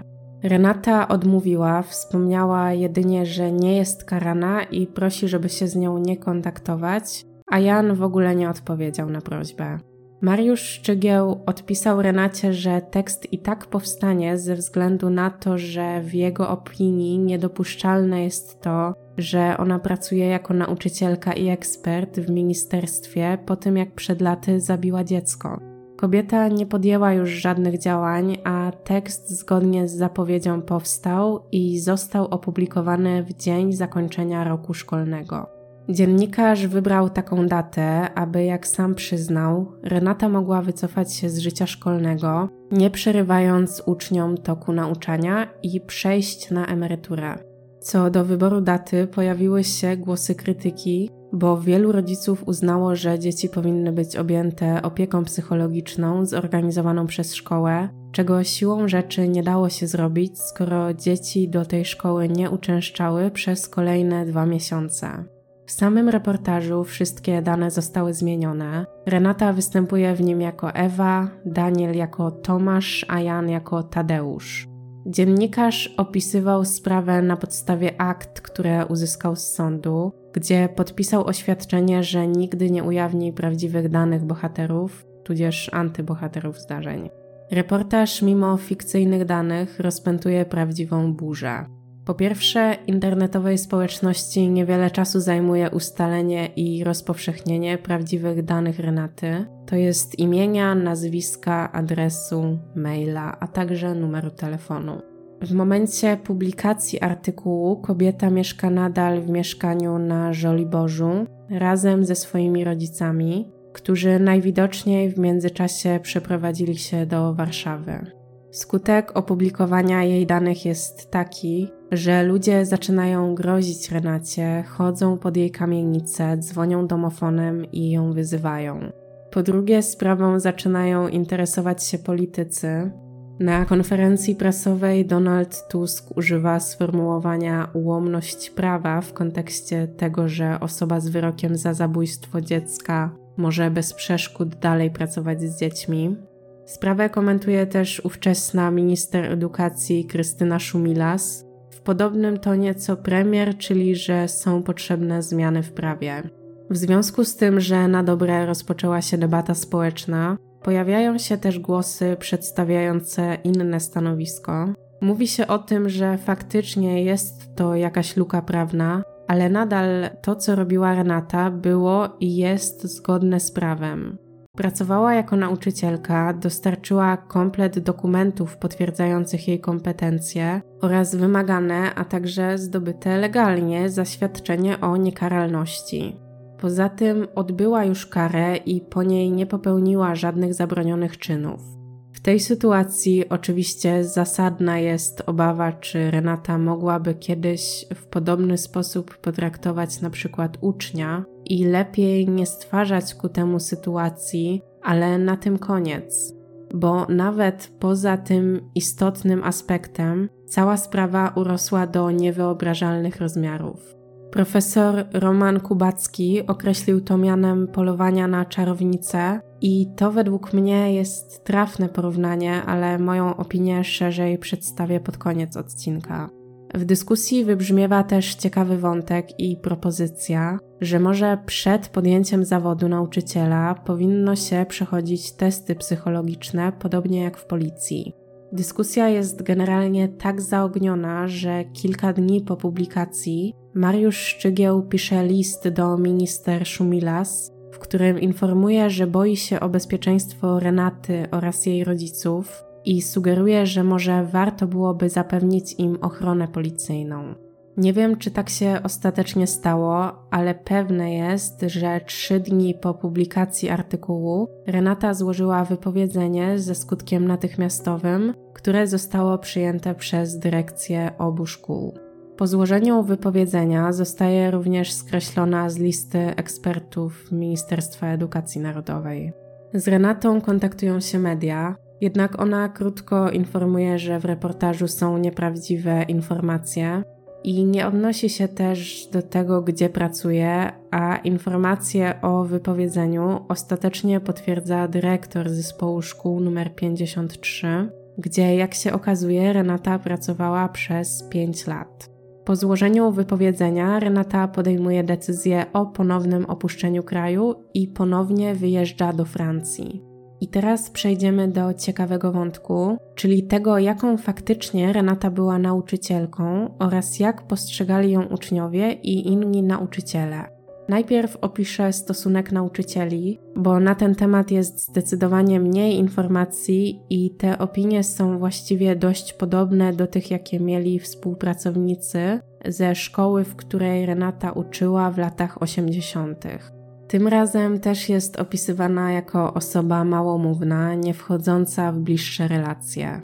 Jeżeli już zaczyna z kimś rozmowę, to żeby spytać, czy ksero albo czajnik są wolne. Ponad wszystko ważne są dla niej zasady i regulaminy, a dodatkowo jest bardzo wymagająca. Jeżeli ktoś sobie nie radzi, to wzywa rodziców i stara się pomóc, dlatego wielu absolwentów wspominają dobrze. W reportażu Mariusza Szczygła pojawia się taki wątek, że u Renaty w klasie obowiązywał pewien regulamin wypełniony bardzo sztywnymi zasadami. Aby uczniowie o nich nie zapominali, to każdy musiał go sobie wydrukować i wkleić do zeszytu. Zasady były następujące. Po pierwsze, bezwzględna cisza. Uczniowie nie mogą odzywać się bez pozwolenia nauczycielki, a gdy ktoś rozmawia i czegoś nie usłyszy, to dostaje jedynkę. Po drugie, porządek i dbałość o otoczenie. Bo porządek na ławce ma wpływ na ocenę z przedmiotu, a gdy uczeń coś zepsuje, musi to naprawić na swój koszt.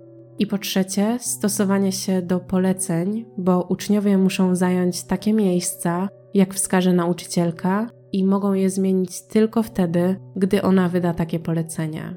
Do poleceń trzeba się stosować natychmiast i w ciszy. Gdzieś widziałam też informacje o pisaniu konkretnym kolorem długopisu. To był jakiś taki standardowy kolor, albo niebieski, albo czarny, ale można było używać tylko tego jednego. I ten regulamin to jest taka trochę smutna analogia, bo przypomnę, że Daniel też miał regulamin, którego musiał przestrzegać, ale uczniów Renata nie może bić, więc tą kartą przetargową są oceny niedostateczne. Tylko, że w tym wszystkim jest jedno bardzo istotne ale. W internecie wraz z głosami oburzenia stopniowo zaczynają pojawiać się opinie uczniów.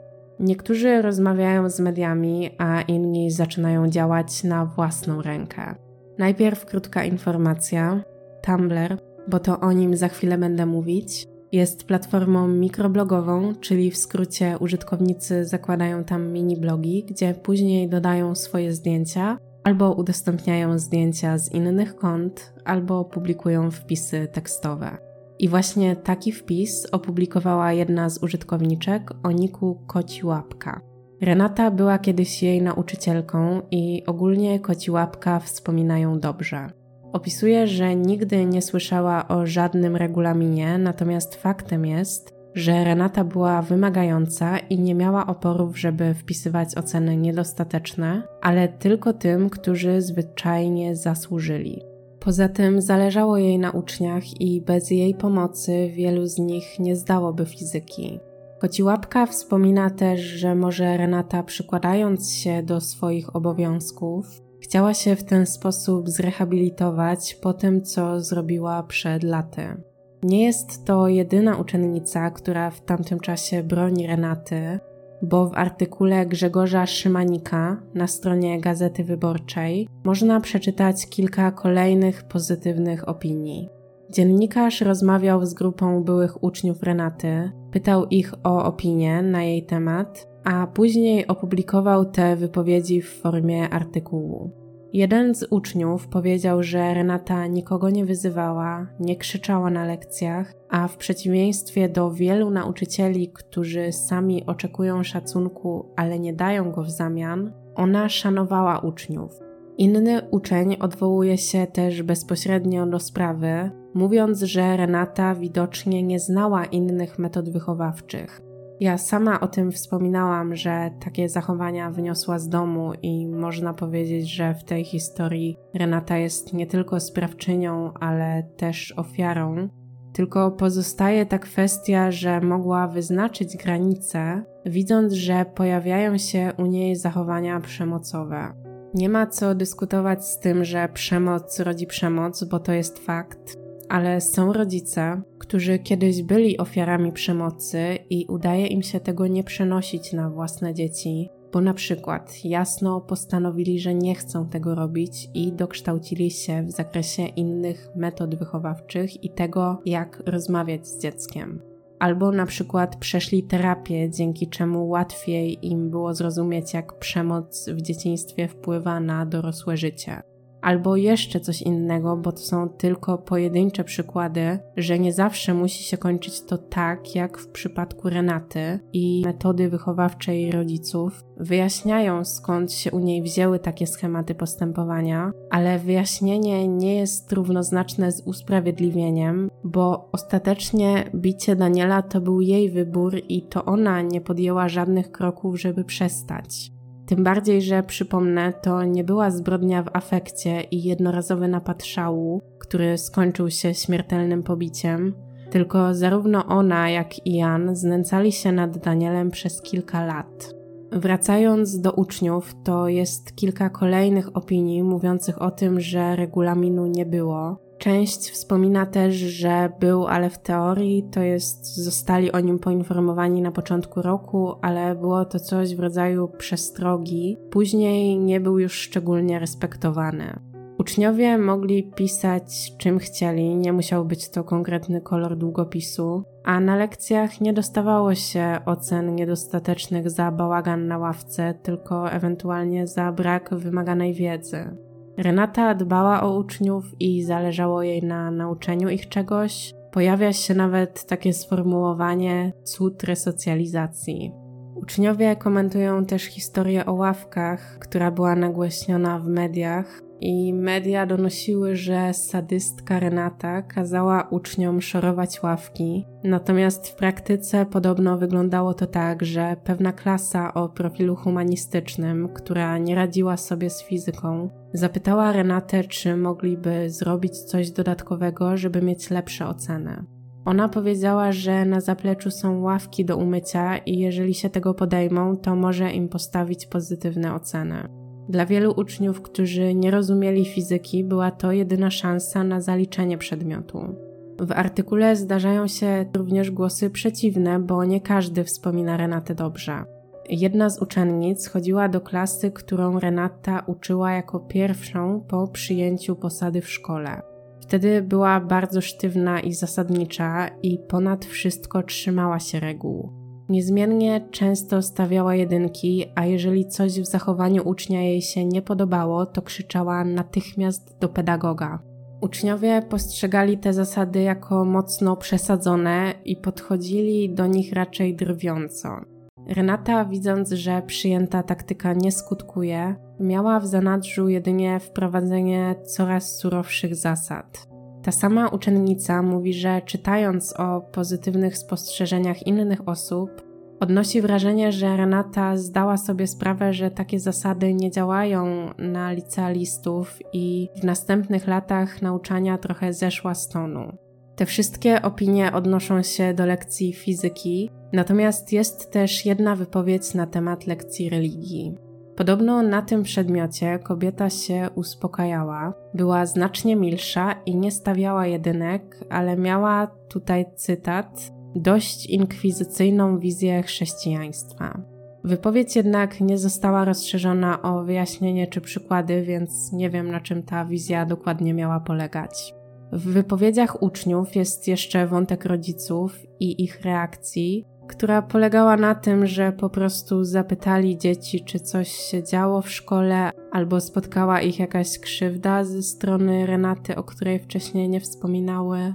Po otrzymaniu przeczącej odpowiedzi nie ciągnęli tematu. Jest jeszcze wątek opinii publicznej i krytyki, która wylała się na dyrekcję szkół za to, że dopuścili Renatę do pracy, a także na rodziców za to, że posłali swoje dzieci do szkoły, gdzie nauczycielką jest zabójczyni. Według mnie krytyka w ogóle bezzasadna, bo dyrekcja dopełniła formalności i przyjęła od Renaty komplet wymaganych dokumentów. Powszechnie znana jest praktyka googlowania przez pracodawców potencjalnych pracowników, ale mimo wszystko bardziej chyba w prywatnych firmach, a nie w oświacie. Poza tym, nawet jeśli to nie jest to obowiązek, tylko opcja. A krytyka rodziców to cóż, krótko mówiąc, to jest absurd i chyba nie wymaga wyjaśniania, dlaczego nie miało to większego sensu. Do tej pory skupiłam się głównie na historii Renaty, bo to jej wątek był najszerzej omawiany i na jej temat jest najwięcej informacji. Natomiast co do Jana, to przez te wszystkie lata pracował właściwie w jednym miejscu, czyli w swojej własnej firmie, którą założył w 1994 roku. W związku z tym, że firma już i tak nie funkcjonuje, to powiem, że mieściła się w Konstancinie Jeziornej i był to serwis komputerowy. Co ciekawe, przez długi czas jedyną prezeską zarządu była Edyta, córka Jana i Basi, a po kilkunastu latach Jan został wpisany jako drugi prezes. W 2020 roku firma ogłosiła upadłość, ale nadal można znaleźć ją w Google, gdzie średnia ocen wynosi 1,4 gwiazdki, a przy większości ocen komentarz jest 1. Danielek. Jestem ciekawa, co o tym myślicie bo dla mnie problemem w tej historii, poza samą zbrodnią oczywiście, jest to, że Renata nadal pracowała z dziećmi. Rozumiem, że nie łamała prawa, ale jednak jakoś się to gryzie, że osoba, która kiedyś zabiła dziecko, może później bez przeszkód pracować z innymi dziećmi. Natomiast gdyby robiła coś zupełnie innego, na przykład sprzątała biura, albo pracowała na infolinii banku, albo cokolwiek innego niezwiązanego z dziećmi, to według mnie nie powinno to wzbudzać takiej dyskusji i negacji. Tak samo Jan. Gdyby założył przedszkole, to jest to problem, ale serwis komputerowy? Oboje popełnili obrzydliwą zbrodnię i tylko oni sami wiedzą, czy w ogóle tego żałują, ale co mają więcej zrobić w tym temacie? Na pewno wypadałoby, żeby wcześniej okazali skruchę, więc na sali sądowej mogli się inaczej zachować, ale chodzi mi o taki kontekst życia codziennego, bo nie rozumiem, czego ludzie oczekiwali i nadal oczekują. Opinie na temat tego, czy dobrze, że reportaż powstał, są podzielone. Według mnie dobre jest to, że pod jego wpływem Renata zrezygnowała z pracy w szkole, ale na tym skutki powinny się skończyć. Nie po to mamy ustrukturyzowany system prawny, żeby obywatele sami chodzili po ulicach i wymierzali sprawiedliwość. Renata wyniosła swoje schematy z domu, ale ostatecznie to ona sama nad sobą nie zapanowała. Czym więc różnią się od niej ludzie, którzy kiedyś nauczyli się, że przemoc z jakiegoś powodu jest dobrym rozwiązaniem, a w takich sytuacjach umawiają się, żeby iść do niej pod dom i ją pobić czy cokolwiek innego? To jest zniżanie się do tego samego poziomu. I można by powiedzieć, że inne są strony zdarzeń, bo Daniel był niewinnym dzieckiem, a Renata ma na sumieniu zabójstwo, ale chodzi mi o sam schemat, czyli załatwianie problemu przemocą, gdzie i tak to nie wpływa na poszerzenie zakresu wiedzy ani świadomości. Co ciekawe, po czasie reportaż skomentował sam Mariusz Szczegieł. Dodam tutaj jeszcze, że dostał on za niego dwie dość prestiżowe nagrody, bo Nikę czytelników i nagrodę Radia Z imienia Andrzeja Wojciechowskiego. Mimo tego z perspektywy czasu mówi, że nie wie, czy wypuściłby ten tekst, gdyby wiedział o wszystkim, co po publikacji spotka Renatę. Nie docenił siły internetu i sądził, że zmiana danych wystarczy, aby nie dopuścić do takich sytuacji, jakie później miały miejsce. Jeszcze przez długi czas po wypuszczeniu artykułu dostawał wiele maili od czytelników, i niektóre świadczyły o pozytywnych skutkach, na przykład rodzice pisali o tym, że już nigdy nie podniosą ręki na swoje dzieci, ale wielu czytelników pisało też o tym, że chcieliby zemścić się na Renacie i ponownie samodzielnie wymierzyć jej sprawiedliwość. Ten pierwszy skutek był zamierzony, bo celem reportażu miało być właśnie to, żeby pokazać, jak tworzy się osobowość autorytarna, zaczynając od samego dzieciństwa. Natomiast celem nie była zemsta, bo celem reportażu nigdy nie powinna być zemsta. Tą moim zdaniem trafną wypowiedzią kończymy ten wątek, a przechodząc do podsumowania, to na wstępie mówiłam, że w drugiej części dużą rolę odegrał internet, co już zdążyliście usłyszeć. I specyfika internetu jest taka, że nic tam nie ginie i wiele tematów po krótkim czasie jedynie znika z pola widzenia, ale są też takie, które żyją przez lata. I tutaj przypomnę, reportaż Mariusza Szczygła został opublikowany w 2013 roku. Sześć lat później przenosimy się na platformę wykop.pl, czyli serwis z kategorii tzw. Tak social news, gdzie jedni użytkownicy przedstawiają innym różne informacje znalezione w internecie. Jedna z użytkowniczek o niku Riley24, zajmująca się opisywaniem historii kryminalnych, przypomina sprawę zabójstwa Daniela. Temat wyłapuje też serwis O2 i na podstawie wpisu Wykopowiczki powstaje artykuł. W 2013 roku na Facebooku powstało wydarzenie Renata K. Nauczycielem Roku. W opisie możemy przeczytać: Pani Renata jest wzorem dla wszystkich nauczycieli. Przoduje w utrzymaniu dyscypliny, ma dwa lub trzy fakultety. Wybitny ekspert menu, zasłużony pedagog. Wydarzenie ma oczywiście wydźwięk ironiczny, a użytkownicy Facebooka w sekcji dyskusja wymieniają informacje na temat sprawy, a także piszą różne mniej i bardziej cenzuralne rzeczy, to już sobie możecie sami poczytać. Wydawać by się mogło, że emocje już opadły, ale jednak ten wątek nadal jest odnawiany, a ostatni wpis w dyskusji na wydarzeniu pochodzi z września tego roku. Więc jak widzicie, to jest temat, który cały czas żyje i jest co jakiś czas przypominany. I to właściwie tyle w temacie. Jeżeli ktoś z Was chciałby się podzielić swoją opinią, to sekcja komentarzy jest Wasza. Jak zawsze wskazana jest kultura wypowiedzi.